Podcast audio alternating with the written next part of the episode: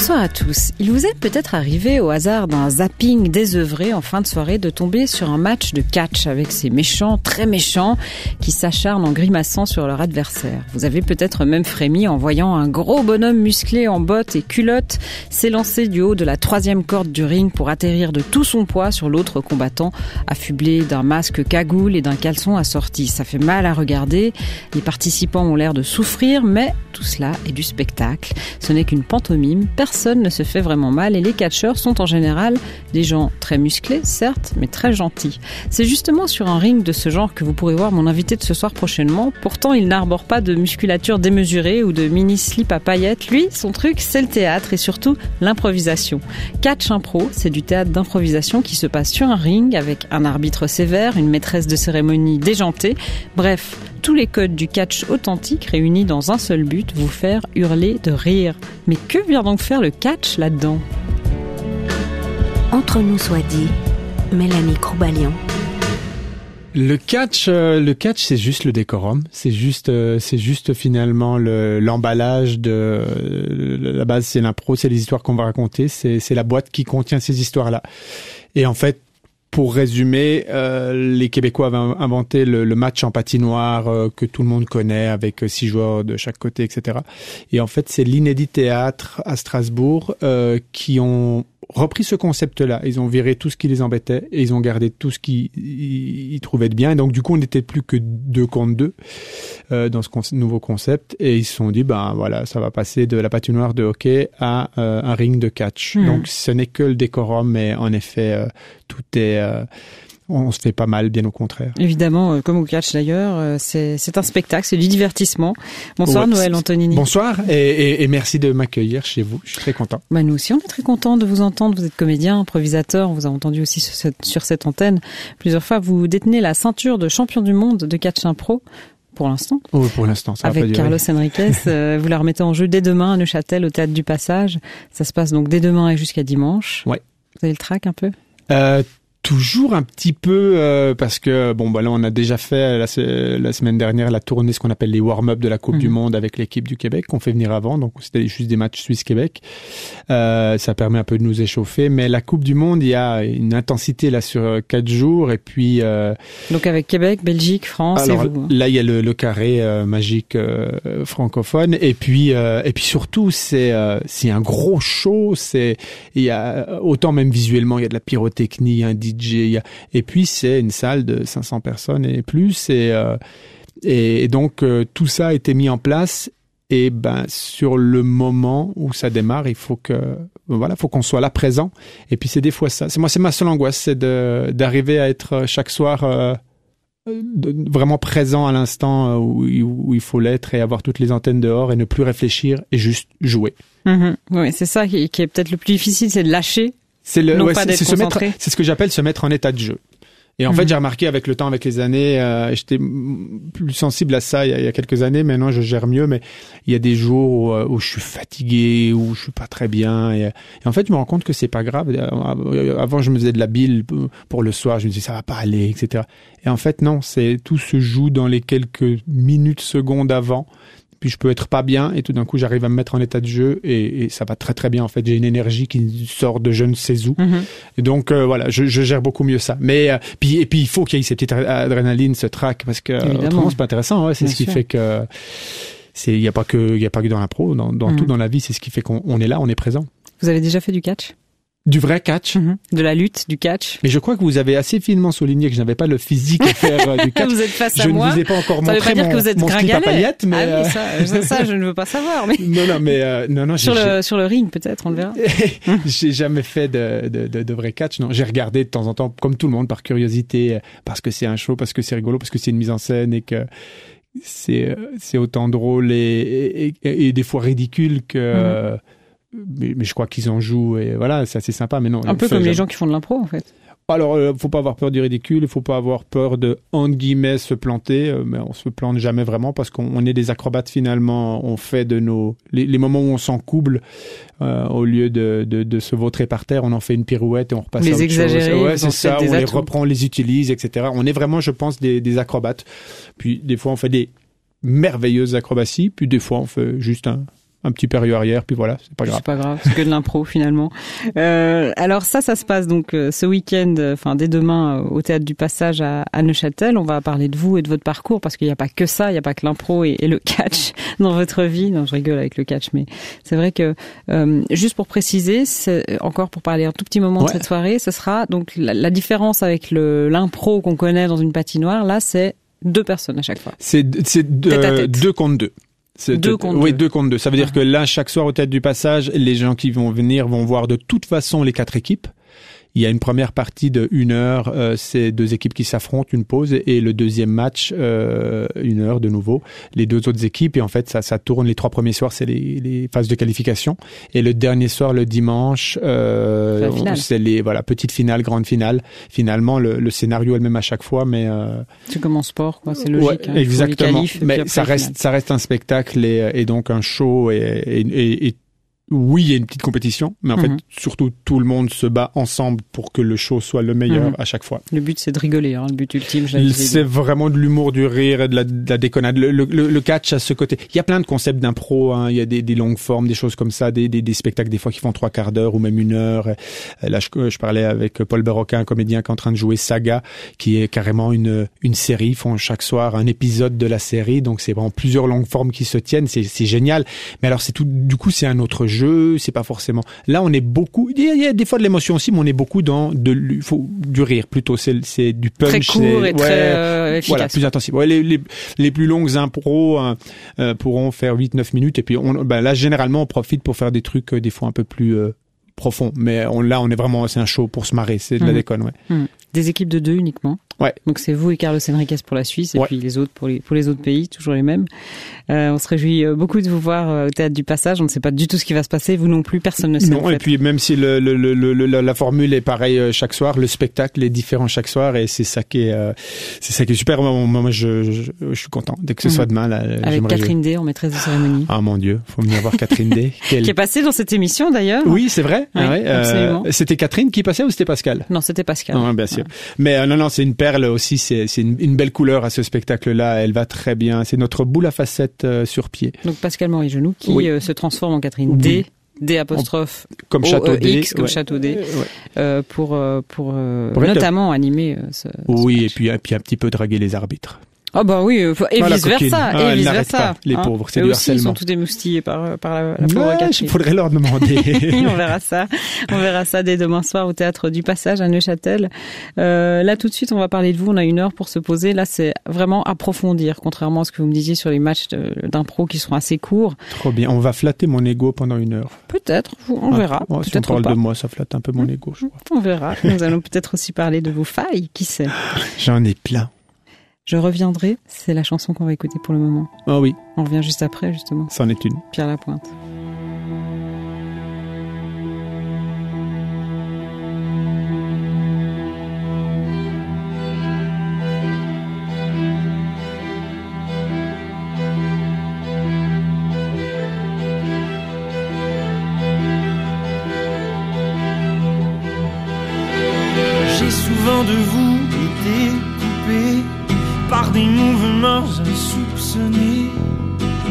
Isolé par images superposées. J'ai trouvé comment rester debout, même si de mon corps on fait le coup. Pour toujours, je resterai parmi vous. Je reviendrai je reviendrai. Une fois couché sous terre, je reviendrai. Poussé par les souffles de mon corps, je serai. Par vos sourires, vos cœurs, vos souvenirs, vivant, je resterai. Grâce à vous, par ma voix, toujours, je reviendrai. En pleurant jusqu'à m'effondrer, même en rêvant jusqu'à m'envoler au-dessus des blancs nuages flottants. Désolé pour les insouciances, désolé pour les arrogance découlant de tous mes gestes posés. Je reviendrai, reviendrai. Une fois couché sous terre, je reviendrai. Poussé par les souffles de mon corps, je serai. Par vos sourires, vos cœurs, vos souvenirs, vivant je resterai. Grâce à vous, par ma voix, toujours, je reviendrai.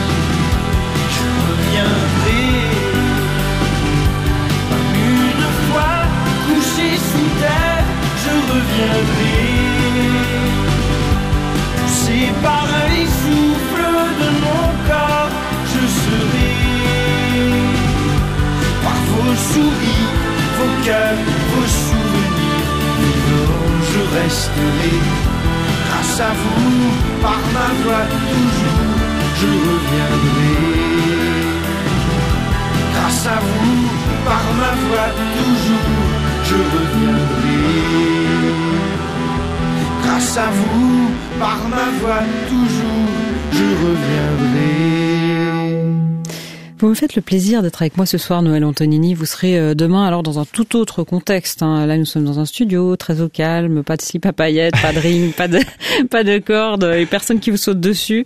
Demain, catch impro, ça se passe du côté de Neuchâtel, théâtre du Passage, et vous serez en compagnie de votre acolyte puisque vous représentez la Suisse pour ce cette Coupe du Monde euh, de catch impro, donc d'improvisation sur un ring. Euh, vous serez avec Carlos Enriquez et puis euh, vous affronterez euh, les Belges, les Français et le Québec. Et ouais, qui sont déjà là et qui ont déjà joué avec vous là ces derniers jours. Et là, c'est euh, quatre jours de folie euh, qui se passent à Neuchâtel avec qualification. De folie, c'est le bon mot à tous les niveaux dans la salle et en dehors. Et c'est quatre jours très fatigants. On, on est en train de récupérer des warm-up euh, point de vue fatigue la semaine dernière et on va passer la Coupe du Monde. Et après, je, généralement, il me faut une à deux semaines pour m'en remettre. Ah, c'est du sport. Hein. Vous êtes pratiquement le fédéraire de l'improvisation. Mais j'irai pas jusque là, mais mais il y a une énergie, beaucoup d'énergie qui passe dans chaque chacun des matchs. Ça demande beaucoup. Je vais vous faire écouter une voix que vous devriez normalement reconnaître. Puis la tentation du solo, elle n'existait pas du tout chez moi, vraiment pas. J'avais, euh, pour moi, c'était l'horreur d'un jour euh, me retrouver tout seul quelque part euh, sur scène. J'avais pas envie, moi, j'aime partager la scène. Mais tout à coup, j'ai eu cette idée justement d'écrire un spectacle en allemand et, et, je voyais pas sous quelle forme le faire autre que d'aller tout seul. J'avais fait des spectacles d'impro en allemand, mais donc, où je partageais la scène. Mais là, j'avais vraiment envie de dire des trucs qui me qui me sont proches, si on veut, qui me sont arrivés ou euh, ouais, qui qui sont arrivés depuis mon enfance à Bienne jusqu'à Escholzmatt où ma grand-mère habitait et où j'allais en vacances. Et, euh, et tout à coup, je me suis dit non, mais je peux je peux pas le transmettre à quelqu'un, je peux pas demander à quelqu'un de jouer avec moi. Donc euh, voilà, nécessité fait, fait loi et j'ai, je me suis retrouvé tout seul. et c'est vrai que tout ce qui me hantait, euh, c'est pire encore parce que je me disais, oh le pauvre gars, il fait son one man show, il sort de scène, il se retrouve tout seul à boire des verres avec des gens qu'il connaît pas et avec qui il parle. Alors c'est ça, mais en plus je comprends pas ce qu'ils me disent. C'est ça. Donc c'est vraiment la solitude la plus pure. C'était en 2013, il avait fait une tournée en Suisse allemande avec un spectacle en Suisse allemand. Ibinut Fohi. Ça Je suis pas d'ici. Oui, mais c'est un peu, en plus, c'est faux, euh, c'est un peu, euh, c'est mal dit, mais c'était volontairement mal dit, comme Émile parlait mal des fois le français quand il mhm. venait chez nous. Carlos, il n'était pas tout à fait suisse allemand non plus. Hein? Carlos. Non, Carlos Enriquez, non, que non. moitié moitié canarien, moitié du. Ouais, ouais. Mhm. Euh, alors c'est votre, c'est l'autre champion du monde en titre pour le moment de Cash Pro. Vous allez remettre tous les deux votre ceinture en jeu euh, dès demain. Oui, puis au-delà de ça, c'est surtout, euh, c'est surtout mon partenaire d'une vie presque euh, entre les Putsch, entre ça fait ça fait ça fait 25 ans que qu'on partage nos vies sur scène et qu'on se connaît très très bien et, et même aussi en dehors en amitié. Ouais. Vous vous êtes rencontrés comment? Euh, j'ai rencontré euh, Carlos euh, au Locle euh, quand j'ai rejoint l'équipe amateur, à l'époque amateur euh, de- de- de- d'improvisation qui était gérée par Benjamin Cuche. Et, et c'est là que je l'ai rencontré. Et puis ça a cliqué tout de suite. Et puis et puis je suis j'ai emmené mon mon ami aussi Christophe Bugnon.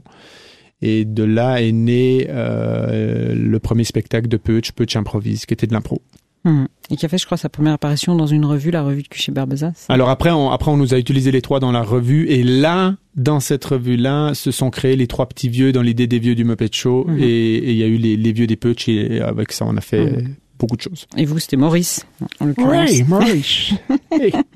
Et j'ai appris en préparant cette émission euh, la signification des Putsch. Oui. Ouais, j'étais horrifiée en l'apprenant, mais enfin voilà. vous voulez qu'on en parle ou euh Si vous voulez.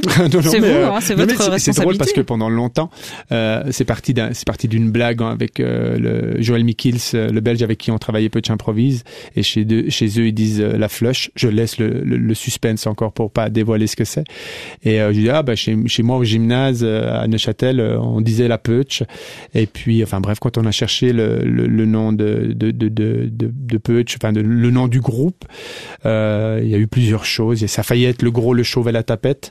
Et puis euh, finalement, trop long. Non, c'était moi j'aimais bien, mais euh, et puis euh, et puis finalement on cherchait un truc monosyllabique et on, a rigolé, on a pris Putsch. Mais sauf qu'après euh, plus tard, ça a bien marché. On a fait des, des téléjournaux, des émissions de radio, etc. Et les gens nous demandaient, mais ça veut dire quoi, Putsch Et voilà, donc euh, on va, euh, Putsch, c'est du patois neuchâtelois. Euh, Il y a peu de gens qui, qui connaissent vraiment le mot, mais le- la Putsch, c'est la bite. Il y a une fois un petit vieux à la sortie d'un spectacle qui est venu vers nous, il a rien dit, il a dit ah, ah Putsch, hein, hé, hé, Putsch, ah, hé, puis il est parti. C'était dans le canton de Neuchâtel, ça nous a bien fait rire. Oui, parce que dans d'autres cantons, même en France, on peut dire Putsch, c'est quoi C'est de la papette. Ouais, la peuf, ou alors la peuf, peuf. le brouillard, Ouais. ou, euh, voilà. Donc ça a l'air très gentil comme ça, mais en fait, euh, voilà. Ouais, la Putsch. Bon, voilà, ça c'est fait. Ça c'est dit. On en a parlé. Ça faisait longtemps, j'ai- ça faisait longtemps que j'avais plus dur à expliquer ça. J'aimerais qu'on revienne à votre enfance, Noël Antonini. On le fait souvent dans cette émission. Oui, ça me va bien. Je crois que vous aimiez bien faire le pitre quand vous étiez petit. Vous sortez ça d'où? Je l'ai lu dans une interview, vous l'avez dit. C'est vrai, mais j'étais un, j'étais un enfant euh, très agité. euh, j'ai, je pense que ça doit venir aussi du décès de mon père quand j'avais trois ans et demi, et, euh, et ça a fait que je me suis retrouvé au milieu de trois femmes. Ça, fait, ça a fait un enfant. Qui avait des, des je crois des, des choses à bousculer des barrières et qui avait besoin d'attention et qu'on qu'on qu'on qu'on l'aime et qui avait je, je, je, devais être bien casse-couille des fois je pense j'ai vrai oui très agité ouais Mhm. Justement, j'allais vous demander, euh, je me demandais la, la différence entre le Noël de, de 3 ans et le Noël de 3 ans et demi et après. Est-ce qu'il y avait une différence entre ces deux enfants? Puisqu'entre les deux, votre papa est décédé dans un accident d'avion. Ben, je sais pas parce que j'ai pas de souvenir exactement de comment j'étais avant le décès. Trois ans et demi, ça fait assez. euh, Et puis comme je le disais dans, le- dans le spectacle que j'ai fait autour du décès Mhm. de mon père, euh, vivre est incurable, c'est mourir qui pique un peu. Euh, il semblerait aussi que, euh, d'après ce que me disait une, une, une psychiatre, une psychologue en l'occurrence. Euh, on a à chaque étape de la vie une manière de se protéger d'un choc et comme à, vers trois ans et demi, c'est une étape où on passe du monde euh, inconscient au monde conscient, à conscientiser le monde. Une des manières de se protéger est de prolonger ce- cette période de l'inconscience. Ce qui fait que moi j'ai toujours été étonné de de, de, de pas avoir de souvenirs de mon enfance. Et les autres disaient ah mais moi je me souviens à quatre ans. Et moi mes premiers souvenirs sont très tard. Il semblerait que voilà ça pourrait ça pourrait être ça. Elle disait aussi que du coup c'est peut-être aussi euh, ça qui a fait que je me suis dirigé vers des métiers euh, euh, où on travaille vraiment euh, créatif où vraiment l'imaginaire a de la place. Ma, ma première formation c'est euh, graphiste et puis après que j'ai que j'ai pas exercé une fois fini les études mais après ben voilà euh, comédien humoriste metteur en scène voilà Mhm. ça, ça serait une explication ça vaut ce Mhm. que ça vaut j'en sais rien Donc vous habitiez euh, du côté du Val de Travers, euh, Coffran non Val de Rue Val de Rue, pardon. Là là. même. Non, mais c'est pas Ouh, grave hein. Mais c'est juste c'est juste c'est pas grave C'est- Coffran, c'est deux- canton de Neuchâtel. ouais Coffran exactement Ouais. Et euh, ça, c'était quand vous étiez petit. Et puis, alors, il y a ce drame. J'aimerais qu'on qu'on s'attarde un petit peu là-dessus, Noël Antonini, parce que euh, vous l'avez appris sur le moment. Enfin, on se dit trois ans et demi. Est-ce qu'on réalise vraiment? Non, comme je vous dis, je, me- je me souviens de plus grand chose. Je me souviens très bien que on m'a placé chez mon parrain. Euh, Parce que votre maman était aussi dans l'avion. hein. Ma maman était dans l'avion, donc elle a été à, à l'hôpital. C'est le, c'est un avion dans le. C'était plusieurs amis. Il y avait mon père. C'était vraiment une troupe, une équipe d'amis qui allait en Égypte et qui revenait. Et dedans, il y avait euh, Giacometti, euh, d'où le, musée Giacometti, Giacometti qu'ils ont créé avec euh, l'héritage, si on veut, suite à son décès. Et euh, comment je l'ai appris, si c'était ça la question? Mm-hmm. Ben je sais pas, mais je sais qu'on a voulu me protéger de pas mal de choses. On a voulu, bon alors on m'a mis chez mon parrain et ça c'était quelqu'un. Parce que tout d'un coup vous êtes coupé de votre monde. Ben, votre maman est grande ben, brûlée pendant ouais, des mois. ça, pendant des mois à l'hôpital et euh, et mais moi je suis chez mon parrain, c'est pas grave. Mon parrain c'est quelqu'un que j'adore à Communie euh, et qui et, et c'est là qu'on habitait avant aussi avant mhm. d'aller à Cofran, juste avant parce qu'en fait on a déménagé à Cofran et, et l'accident est arrivé six mois après. Et, euh, et, et donc je suis remis là-bas. Donc mon parrain je l'adore, la ferme je la connais. Euh, donc je pense que ça n'a pas dû être euh, trop, trop, traumatisant pour moi. Puis peut-être que je comprenais pas vraiment. par contre les choses plus traumatisantes sont quand je quand je me souviens très bien du moment où ma mère est venue me rendre visite là-bas avec vraiment des pansements partout et une image assez choquante pour un enfant. Je, ça, je m'en souviens quand elle est venue me rendre visite chez mon parrain. Et puis, euh, puis je crois aussi, on m'a dit par la suite qu'on nous avait pas amené à l'enterrement. Et ça, je n'ai pas souvenir. Mais je pense que c'est une erreur que de vouloir surprotéger les enfants. Et au contraire, je pense que les enfants, d'après ce que j'ai pu comprendre de la vie ou voir aussi, etc., euh, ont beaucoup plus de facilité que les adultes à passer et à intégrer ces choses-là. Et je pense qu'on fait plus de dégâts en, en les protégeant de ça que en, en, voulant cacher que ce qui ne peut pas être caché. Finalement, j'ai lu d'ailleurs dans une interview, on vous posait la question qui aimeriez-vous tuer? Et vous avez répondu, c'était assez choquant, mais en même temps assez euh, réaliste. Vous avez dit j'aurais aimé tuer le père pour avoir l'occasion de tuer le père. ça, ça vient de me faire les frissons quand, quand vous le dites, mais euh, oui, ben, ben parce que le c'est aussi ce que je disais à un moment dans, dans ce spectacle Vivre incurable, c'est que le fait que la vie m'a pris mon père, c'est pas un problème, ça peut arriver, puis sauf que ça m'a créé tout un boulot à faire et euh, jusqu'à encore il y a quelques années pour pour faire ce travail de tuer le père dans le développement d'un enfant de, de je passe par dessus quoi? Je, je dois je dois surmonter qui pour être un homme pour être euh, euh il n'était pas là. Il n'était pas là, donc donc j'ai pas, je peux pas le faire de mon vivant. Donc c'est symboliquement. Je dis tuer le père évidemment, on est d'accord, mais euh, mais oui, j'aurais pu, j'aurais eh, les mots viennent pas dans l'ordre. J'aurais voulu pouvoir tuer mon père, voilà. Mmh. Et euh, oui, j'ai eu l'impression longtemps de, de grandir comme euh, comme un comme un paquet de viande sous un cellophane à la Migros, euh, et prisonnier de, de ce paquet-là, de pas pouvoir déchirer le cellophane. Hmm. Ça s'est fait, vous l'avez dit après, avec euh, il y a eu notamment ce seul en scène autour de la question un peu plus ben, tard. eh ben, j'ai fait ce travail-là, ce seul en scène, euh, pour deux raisons. Une, une pour moi, pour euh, pour quelque part aller au fond de ça et faire sortir les émotions. C'est vraiment un spectacle que j'ai écrit. J'ai, c'est un spectacle que j'ai écrit où, où où j'ai eu pleuré devant mon ordinateur en, en, en écrivant, où la chanson qu'on a passée avant, je reviendrai le pire à la pointe, c'est une chanson que qui, qui, me crée un lien avec ça. Et je me souviens l'avoir écouté très fort dans ma voiture plusieurs fois. Et, les larmes venaient. C'est comme si ça venait purger des choses qui n'étaient pas encore sorties. Et, et ça, donc j'ai fait ce spectacle pour moi. Et je l'ai fait aussi parce que je pense que euh, c'était une manière de dire aux gens, ben, quoi que vous viviez, quoi que que vous ayez à l'intérieur, euh, parlez-en. Euh, il y, a pas, il y a des gens qui me disaient, mais vous pouvez pas dire ça après le spectacle. Il y a une dame qui, je me souviens à Saint-Imier, qui me disait, mais elle arrêtait pas de me dire, mais vous, comment, c'est, ça vous appartient, vous avez, vous ne voulez pas dire ça, vous avez pas le droit. Oh, mais c'était génial. Mm. J'ai adoré, puis, euh, mais, mais il faut pas faire ça, hein. mais c'était génial. Et, et bah, c'était exactement ça. C'était un spectacle qui était très doux qui créait, euh, une amie qui l'a vu m'a dit, je riais et en même temps, je pleurais en même temps.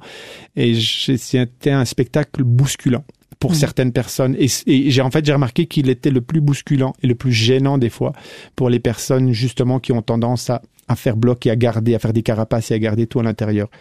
Et c'est là que je me suis dit que quelque part, j'étais assez content. Je, le spectacle était quand même très juste et très euh, pour pour que ça touche ces gens-là. Ça parlait à tout le monde finalement et surtout à ces gens-là. Mais euh, surtout à ces gens-là parce que c'était peut-être même inconfortable pour eux mm-hmm. qu'on puisse dire ce que eux ne voulaient pas sortir. Spectacle? Surtout, c'est de, c'est de, d'interroger. Et là, ça a fonctionné. Ouais, mais oui, ben, autant mm. interroger que certains ont été vraiment bousculés, je crois. Mm-hmm. Euh, il y a un truc bizarre, c'est que jusqu'à 16 ans, vous vouliez devenir pilote de ligne. Oui.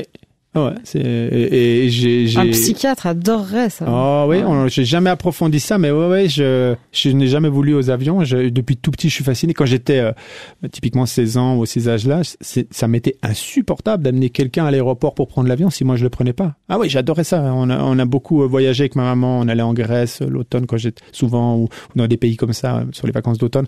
On prenait l'avion. Je, je disais à cette époque-là, prendre l'avion, c'était la moitié du plaisir du, du- des vacances, quoi. C'est- voilà, maintenant ça s'est un peu euh, atténué, mais euh, ah ouais non, je- j'adore. Longtemps, ouais, longtemps j'aurais voulu être pilote de ligne. ouais.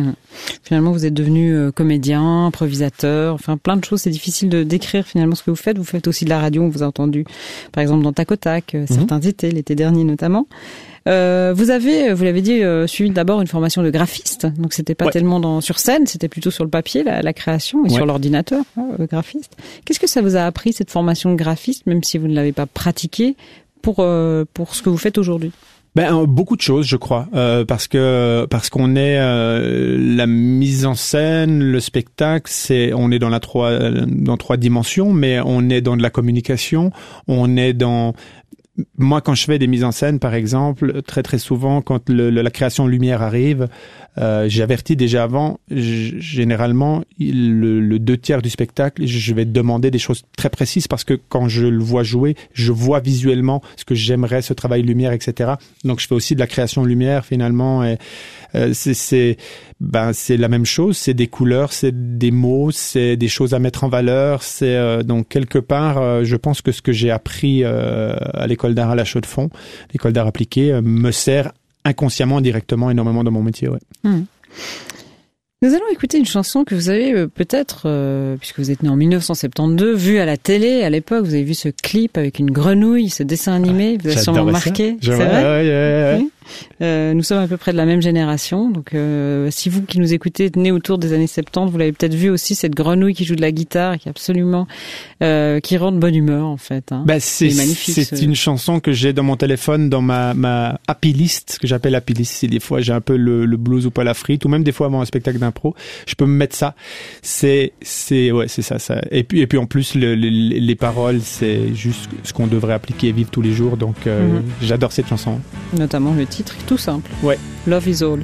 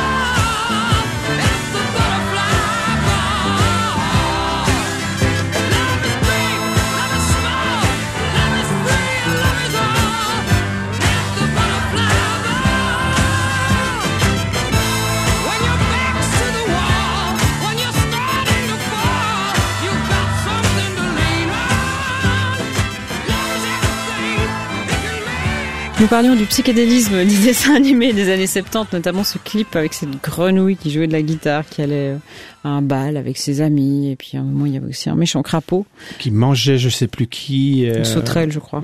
Oui, c'est ça exactement. Mhm. Une, euh, Ah la belle époque. Le C'était bon vieux mieux temps. Ah, avant, C'était mieux avant, on est d'accord. hein. Ah oui, bah écoutez cette euh, ces, ces voix, ça c'est pas avant, c'est c'est maintenant, ça date de 2018, ça date d'un an pratiquement, même pas. À la base, on est, on est, on est plutôt musicien, et puis c'est vrai qu'au fil des ans et de nos, de nos spectacles, ben on s'est, on s'est, euh, on s'est jeté à l'eau pour se dire, on va, on va essayer de faire, euh, de faire un peu plus que juste de la musique, et puis on y a vraiment pris goût. Et euh, ben maintenant, c'est vrai que ça fait totalement partie de notre, euh, de répertoire. univers. Oui, Voilà, et puis alors, ouais. mais alors la question qui se pose évidemment, c'est qui nourrit l'autre? Est-ce que c'est le théâtre qui nourrit la chanson ou la chanson le théâtre? Mais je pense que c'est- vraiment complémentaire et c'était en fait le théâtre nous permet d'a- d'avoir euh, parce que là on faisait des tours de chant avec euh, tout, tout plein de petites chansons séparées et puis là ça permet vraiment de mettre un, un liant et ça donne une plus grande force euh, à la chose. C'est vraiment Au une forme de spectacle quoi. Ouais. Et Est-ce que c'est euh, facile de mettre en scène vos textes très portés sur le double sens, même l'humour noir? Je crois que c'est plus facile de mettre en de mettre en scène nos textes que nous en fait on a parfois ça le caractère Non, ça va. Alors assumer les paroles d'une chanson est une chose, les appuyer avec un jeu de scène, c'est tout de même différent. Hein. Là, il y a une quoi, une double provocation? Ouais, mais, mais, mais surtout, bah, dès le moment, mais c'est- c'est c'est la même chose pour tous tous les tous les artistes. Dès le moment qu'on met un, un- un costume, Ouais. nous on est on a un costume chaque fois qu'on monte sur scène. eh ben, après tout est permis et puis euh, tant que tant que on ça. un peu Ouais, ouais, ouais, c'est ça. Ouais. Mais mais on arrive à embarquer. euh, si si on réussit notre notre histoire, on arrive à embarquer les gens et puis franchement c'est c'est quasi sans limite. Il y a bien d'autres manières de se faire péter le nez. On parlait tout à l'heure de votre slip à paillettes, Noël Antonini, pour le catch, catcher pro. On l'a toujours pas vu d'ailleurs, mais on se réjouit demain, peut-être au théâtre du passage, vous l'aurez.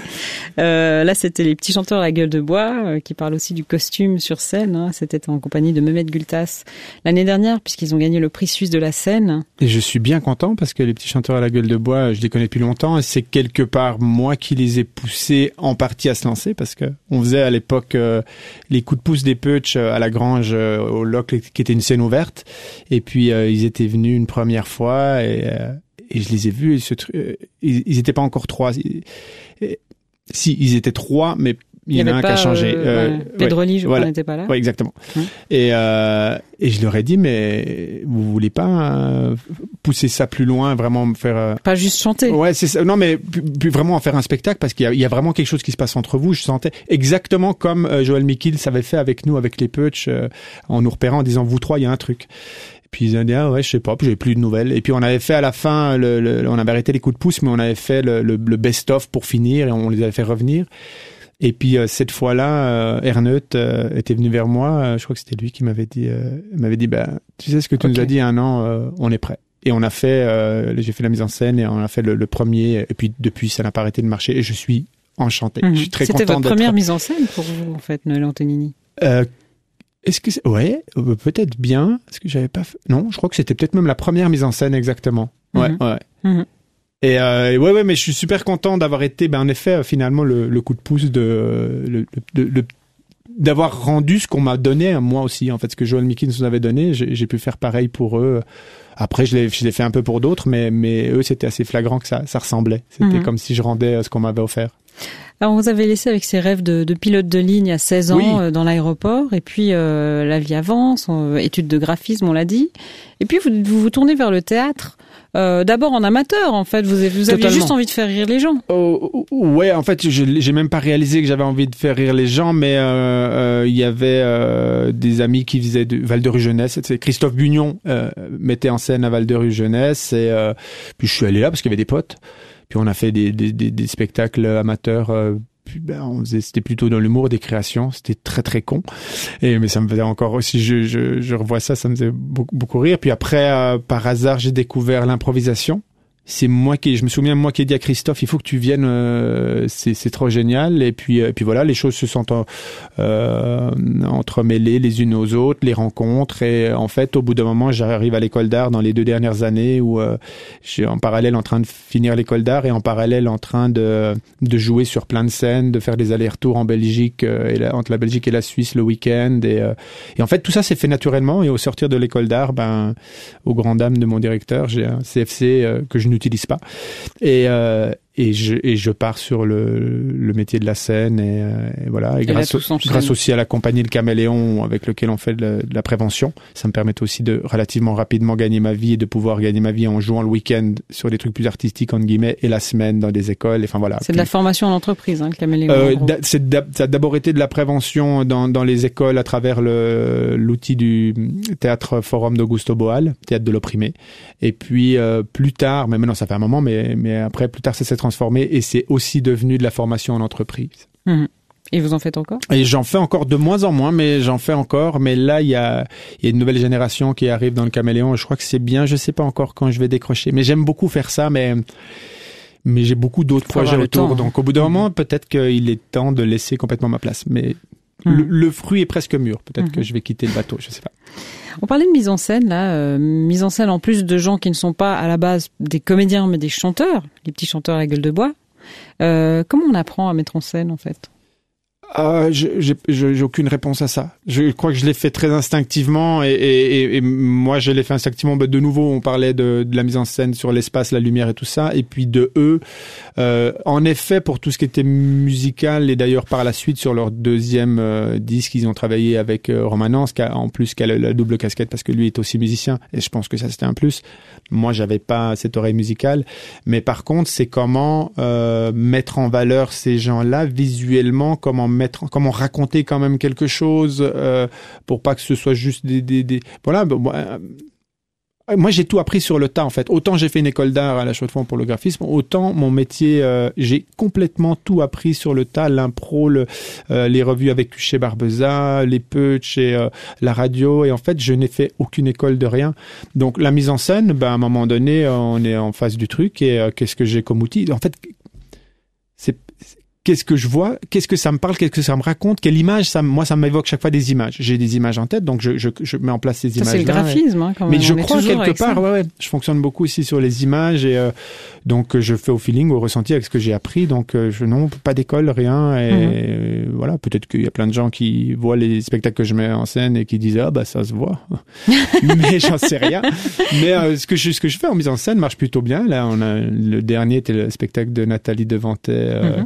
qui cartonne et, euh, et cette année je bosserai euh, sur le, le tout premier spectacle complet et, vraiment travaillé de Jessie Coble.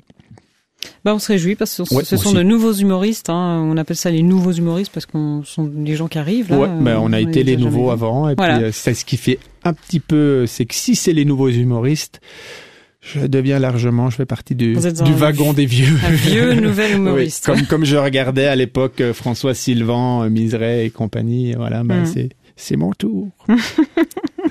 On n'en est pas encore là. Non non. Euh, ça, mais ça vient gentiment. Euh, alors, qu'est-ce que ça vous a appris en fait? Qu'est-ce qu'est-ce qu'est-ce que ça a changé en vous de, de mettre en scène les autres à votre jeu de comédien?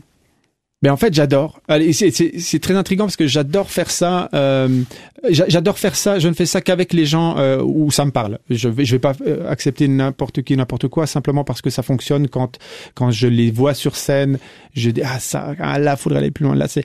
Et puis quand ils me donnent leur texte, souvent, je m'implique beaucoup dans leur texte. Je, je non Vous seulement je coupe des choses, mais des fois je rajoute, des fois j'écris même un sketch complet ou parce que leur truc me parle et en fait c'est c'est comme si si des fois euh, autant je reformule pour que ce soit plus efficace, autant je dis mais là là t'es pas allé au bout, là on peut aller au bout du truc et puis j'écris des choses et, euh, euh, et ça, m'est assez facile de faire ça pour d'autres. Et la grosse question que j'ai maintenant, parce que moi je, je suis en train de travailler sur un solo euh, humour euh, pour moi, mon premier solo humour, parce que Vivre est incurable était plus plus du théâtre, Mhm. même s'il y avait quelques parties drôles. Et autant j'ai de la facilité à retravailler les textes des autres quand ça me parle, autant le mien là, je, je. Moi j'aimerais aussi que ce soit un spectacle d'humour qui ait du fond, pas juste du gag pour du gag, vraiment qui. Donc j'ai un sujet un peu ardu aussi, peut-être que. On peut que- dire ce que c'est Euh, ouais. Bah, il- depuis le temps que je le traîne, en fait, il est super d'actu. Je pense que je vais arriver, mais largement après euh, l'histoire. non, mais parce que ça fait quatre ans que je suis dessus et que c'est, euh, ça parle de qu'est-ce qu'un homme un vrai. En fait, je repars d'un bout de vivre est incurable. Et, euh, et en fait, je voulais pousser qu'est-ce qu'un homme un vrai aujourd'hui dans notre société par rapport à la femme qui reprend sa place, par rapport à, à- au mythe de la virilité. J'ai aussi lu tout le bouquin de Olivia Gazalet. C'est ça, ouais, euh, qui est très intéressant sur le, le- le mythe de la vérité depuis vraiment les anciens temps, etc. Et j'aimerais pouvoir parler de mon vécu, de aussi de ma découverte d'homme, de comment j'ai grandi, de comment j'ai dû euh, ben, tuer le père aussi sans l'avoir. Enfin voilà, je veux pas revenir sur le père, mais euh, qu'est-ce qui, fait un homme? Peut-être que ça m'y amènera pour l'instant pas, mais euh, qu'est-ce qui fait un homme? Mais en, bête- en parlant aussi de, de bêtes anecdotes de mon vécu, donc d'être autant sur des anecdotes de, de, de mon vécu euh, par rapport à ça, et autant pouvoir euh, surfer avec des infos de de l'histoire du mythe de la vérité. Puis c'est un peu compliqué, puis je, je nage. Mais euh, heureusement, j'ai mon ami euh, Frédéric Recrosio, on se voit de temps en temps, et puis euh, et puis on s'entend super bien là-dessus, on arrive bien à causer, et il me chaque fois il me rebooste et je repars. Donc peut-être que peut-être qu'un jour il se fera ce solo. Qu'est-ce que c'est un homme, un vrai? Vous voyez, des peuches, finalement tout est cohérent. On parlait tout à l'heure du sens de peuch. Et Oui. bien voilà, Noël Antonini. Oui, peut-être que euh, ma vie tourne, autour de Putsch. pardon, pardon, j'ai pas pu m'empêcher. Euh, nos chansons, euh, en revanche, tournent autour de l'amour, toujours, puisqu'on a eu Love is All tout à l'heure. Là, c'est une variation autour de Love, avec Love Can Be. Ouais, mais parce que je voilà, je vieillis et que comme tout le monde, je me rends compte que c'est la base de tout, l'essentiel pour tout, et qu'on est là que pour ça. Et cette dernière chanson euh, que j'adore, c'est euh, je l'ai entendue passer à la radio. Elle est toute simple, elle est, mais c'est fait partie de ces chansons qui me qui me foutent la pêche. Elle est adorable. Ouais, le il y a un truc. tout à et fait le charmant clip est aussi. super et euh, et ça me met de bonne humeur. Et voilà, moi je crois que je prends plus que les choses qui me mettent de bonne humeur. Donc. C'est une bonne politique. Marquise Fair.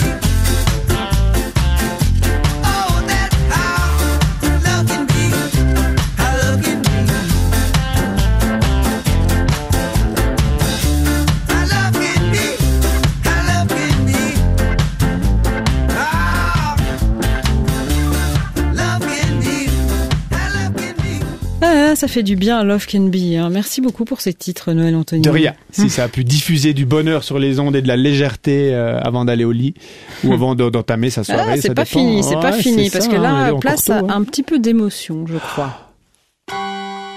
Quand je dis la vie, je parle de quelque chose très différent de ce qui se passe dans la société, dans cette espèce d'agencement du monde euh, fait pour qu'on arrive à peu près à s'organiser. Voilà, il y a des feux rouges, des feux verts. euh, euh, voilà, quand on a le vert, on, on passe parce que ça veut dire que l'autre a le rouge et il nous laisse passer. Ce sont des espèces d'arrangements comme ça. Euh, mais la vie, vraiment, c'est pas un arrangement, c'est une aventure absolument incroyable, extraordinaire, dont on a oublié justement tous les mouvements, toute la folie, toute l'invention. Toute... Chaque matin, il faudrait ouvrir la fenêtre et dire ok, qu'est-ce que tu me proposes la vie? Et pas euh, euh, pas l'ouvrir et déjà être cadré dans des choses qu'on a à faire. Soit, mais ça c'est pour l'agencement. Euh, faut y croire avec modération. Il faut vraiment s'occuper de croire à ce qu'on ressent, soi. Et je pense qu'au fur et à mesure d'aller vers soi, d'aller à sa rencontre, on, on- c'est comme si on était des instruments, nous tous, les humains dans cette terre, sur cette terre, qu'on était des instruments, et en allant vers soi, on va jouer la note qui est prévue pour que la mélodie soit très belle. Mais là, quand on nous dit non, non, il faut gagner des sous, puis il faut être plutôt dans les sciences parce que ça rapporte plus, alors que la personne est totalement manuelle ou totalement littéraire, elle va jouer des fausses notes, puis on va avoir une musique difficile, puis après on dit mais non, attends, c'est facile ce qu'elle dit, euh, c'est pas comme ça, la vie, attends, faut d'abord régler le problème de la société. Non, non, non, faut d'abord régler son problème à soi. Ça règle les problèmes. C'est à l'envers, on vit à l'envers. Je ne croyais pas si bien dire Noël Antonini et nous avons d'habitude une boîte de mouchoirs estampillés entre nous soit dit parce que ça arrive de temps en temps qu'on verse une petite larme en entendant une voix, en l'occurrence celle de Michel Guigon qui était en 2010 au micro de Daniel Fazan. Ouais.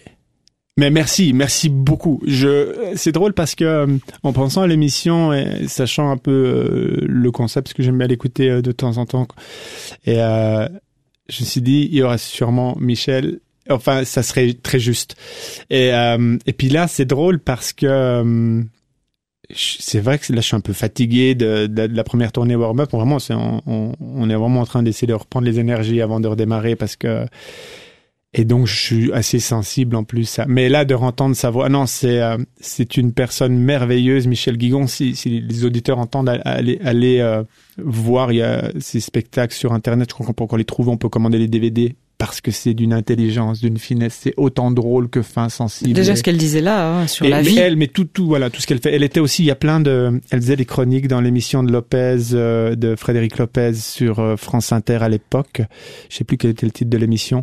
Elle faisait régulièrement les, des portraits de l'invité, euh, et il y en a qui sont merveilleux parce qu'elle arrivait chaque fois à trouver un angle sur l'humain, sur le, c'est une femme merveilleuse et, et ben ça me touche oui parce que euh, elle est partie euh, emportée par le cancer. Et, euh, et surtout ben, elle a fait la mise en scène de de vivre est incurable, elle l'a pas fait jusqu'au bout. Elle l'a passé à son amie Nathalie Grovin parce qu'elle était très malade sur la fin. Je me souviens qu'elle était venue exprès à Sion avant la première euh, euh, pour euh, encore pour travailler et puis euh, l'été d'après, c'était en février, puis l'été d'après, euh, à la fin de l'été, euh, elle est partie. Enfin, j'ai eu l'o- l'occasion encore d'aller à Paris et de l'embrasser lui dire que je l'aimais sur son. Mais le lendemain, elle partait. Et voilà, et c'est Ouais, c'est beaucoup pour moi. C'est une, très belle femme qui a vécu des choses dures, qui avait des colères en elle et qui a travaillé euh, sur l'humain, sur l'amour. Et ses spectacles sont juste. C'est. Ouais, c'est merveilleux. Comment ça s'est passé votre rencontre avec elle pour euh, justement cette mise en scène de vivre est incurable, c'est mourir qui pique un peu C'est pas- C'était pas juste une mise en scène qu'elle a fait. Non, non, on a fait un travail. Non, non, on a fait un travail de, de, de- fond euh, plus qu'une mise en scène. Euh, en fait, j'ai connu Michel Guigon grâce à Cuchet Barbeza parce qu'il l'avait avaient- Il la connaissait déjà. Et elle, elle a travaillé avec les Deschiens à l'ép- à l'époque, avec Jérôme Deschamps et, compagnie. Et puis euh, il l'avait fait venir dans une revue. euh, on avait bossé ensemble sur la revue de Cuchet Barbeza et euh, et puis, il y a un jour, et ça, elle me l'a dit après, il y a un jour, elle a, perdu son papa un, jour pendant la revue. Et, euh, en fait, quand euh, je lui ai demandé pourquoi, euh, pourquoi elle avait accepté de bosser avec moi sur ce spectacle-là, elle m'a dit, mais le sujet, le, le- le départ de ton père, c'est le sujet principal. Et elle s'est souvenue de ce moment-là à la revue où elle avait perdu son père. Elle m'a dit, tu es le seul qui est venu vers moi, qui, quand tu m'as serré dans les bras pour... j'ai senti que, euh, que, tu, que, que tu comprenais réellement. Et moi, je, moi, je me j'ai fait naturellement. C'est pas, je l'ai pas fait consciemment sur le moment. C'est après coup, je me dis ah oui, ben, ce que je, ce que j'ai donné à ce moment-là était. euh, et elle m'a dit ça m'avait fait un bien énorme. Et donc, euh, Elle connaissait votre histoire. ben, euh, oui, après, après, je sais plus si on en avait parlé entre temps ou si elle avait lu le texte ou. on- je- ou si on en avait déjà parlé avant. Mais, mais du coup, c'est aussi pour ça qu'elle a accepté, parce que ça avait du sens pour elle et qu'on avait des, des choses en commun là-dessus. Mhm. Pourquoi vous avez voulu faire un seul en scène et pourquoi à ce moment, Noël pour Antonini? plusieurs choses. Pour la première, pour traiter le sujet dont on parlait avant et dont j'en avais besoin. Aussi pour me prouver des choses à moi-même par rapport à un seul en scène et par rapport à la création. C'est vraiment une période où euh, j'ai lâché plein de choses et j'ai réalisé que je pouvais euh, me faire confiance. C'est une histoire de confiance. Et je pouvais écrire un spectacle en entier. Je pouvais tout le produire, le jouer. le- Enfin, Parce Et- qu'on avait l'habitude de vous voir les trois, les trois Ouais, j'ai toujours euh, fait, j'ai toujours, toujours fait des choses en équipe, etc. Et, euh, et, et avec les autres, et j'adore ça, et encore maintenant. Mais là, il y avait un réel besoin d'aller au bout du sujet et de le faire soi-même et de. C'est un sujet très intime en même temps. Vous Bah pouvez pas oui, le faire bah- avec quelqu'un d'autre. Non, alors ça difficilement. Bon, ça aurait pu être écrit et joué par quelqu'un d'autre ou, euh, mais euh, non. Et puis, et puis, et puis, et, et puis assumer un truc en, en homme. Je crois qu'il y avait un truc. À, je, je, encore, je crois qu'à cet âge-là, c'est-à-dire il y, a, pas si longtemps que ça, c'était 2014. Entre 2010 et 2014, je- j'étais pas encore allé au bout du chemin de, de tuer le père. Je crois. Je, Mhm. je crois que j'ai un peu fini le travail là. la crise de la quarantaine, en gros. Bah, ou- bah, ouais, ça, ça peut être la mienne. Ça peut être c'est cette Mhm. forme-là. ouais. 42 ans. C'était le moment de faire ça. Vous en êtes où aujourd'hui avec euh, cette perte?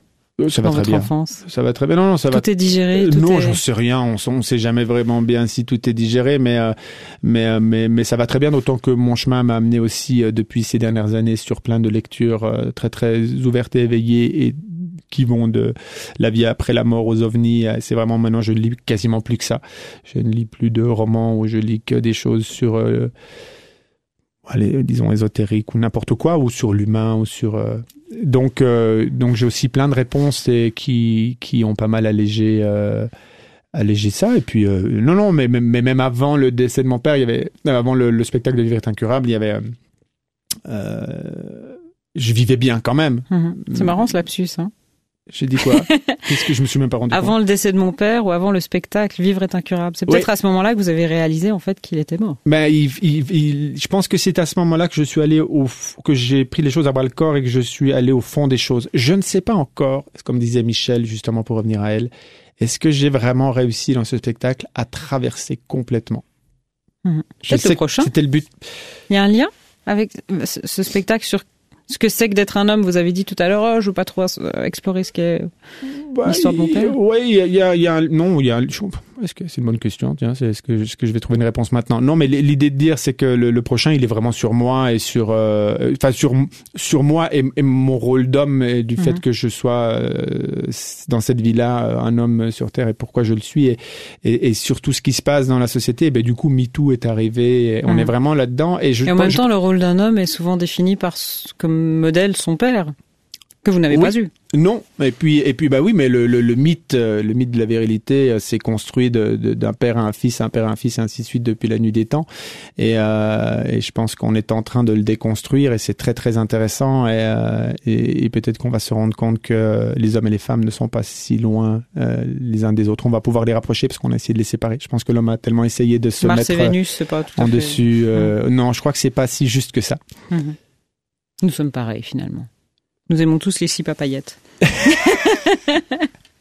Noël Antonini. En tout cas, peut-être vous aurez le vôtre euh, demain. Ça sera au théâtre du Passage euh, pour un match de catch en pro. C'est la Coupe du Monde. Attention, c'est pas juste un match. euh, Oui, non, c'est hein. la Coupe du Monde 2019. Mais là, vous verrez pas mon slip à, paillettes demain parce que je porte un habit très helvétique avec une grosse culotte de cuir. C'est bien aussi. hein. Oui, c'est bien dans aussi. un autre style. Exactement. Mhm. Mais euh, si vous venez euh, dans la salle de spectacle, avant le spectacle, on a une séquence des, des coulisses qui est diffusée en même temps dans la salle et en même temps sur euh, la page euh, Impro Catch de Facebook. Comme le souvent dans live, les matchs ouais. de catch d'ailleurs. Bah, justement, on a voulu refaire ça et on a un spécialiste Thierry Weber qui s'occupe de, de, de ça. Et dans ces, ces passages-là, chaque soir, il y aura une séquence qui s'appelle les dessous de l'arbitre.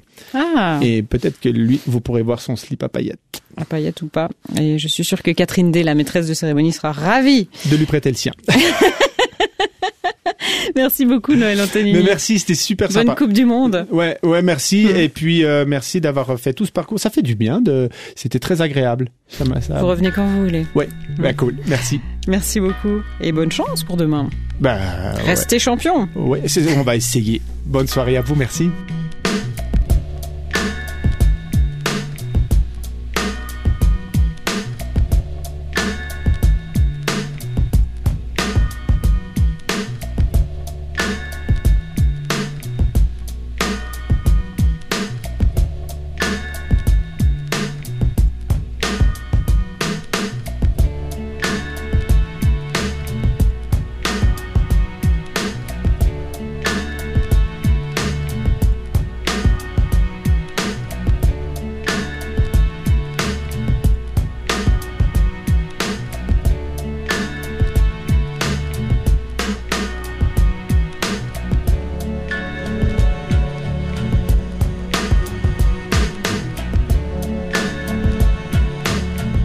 Diane Dufaux, notre attachée de production, et merci à José Moreno qui était en régie. Demain, on va mieux, on y croit, nous parlerons de la méthode Coué avec Luc Tessier d'Orfeuille. Il est spécialiste, c'est l'un des cinq spécialistes d'Émile Coué en quel, France. quel beau nom, Luc Tessier d'Orfeuille. C'est chic. hein. C'est beau, hein, c'est classe. Ouais. Merci à vous d'écouter la première. Très bonne soirée à vous. Il est 21h. Bonne soirée, merci.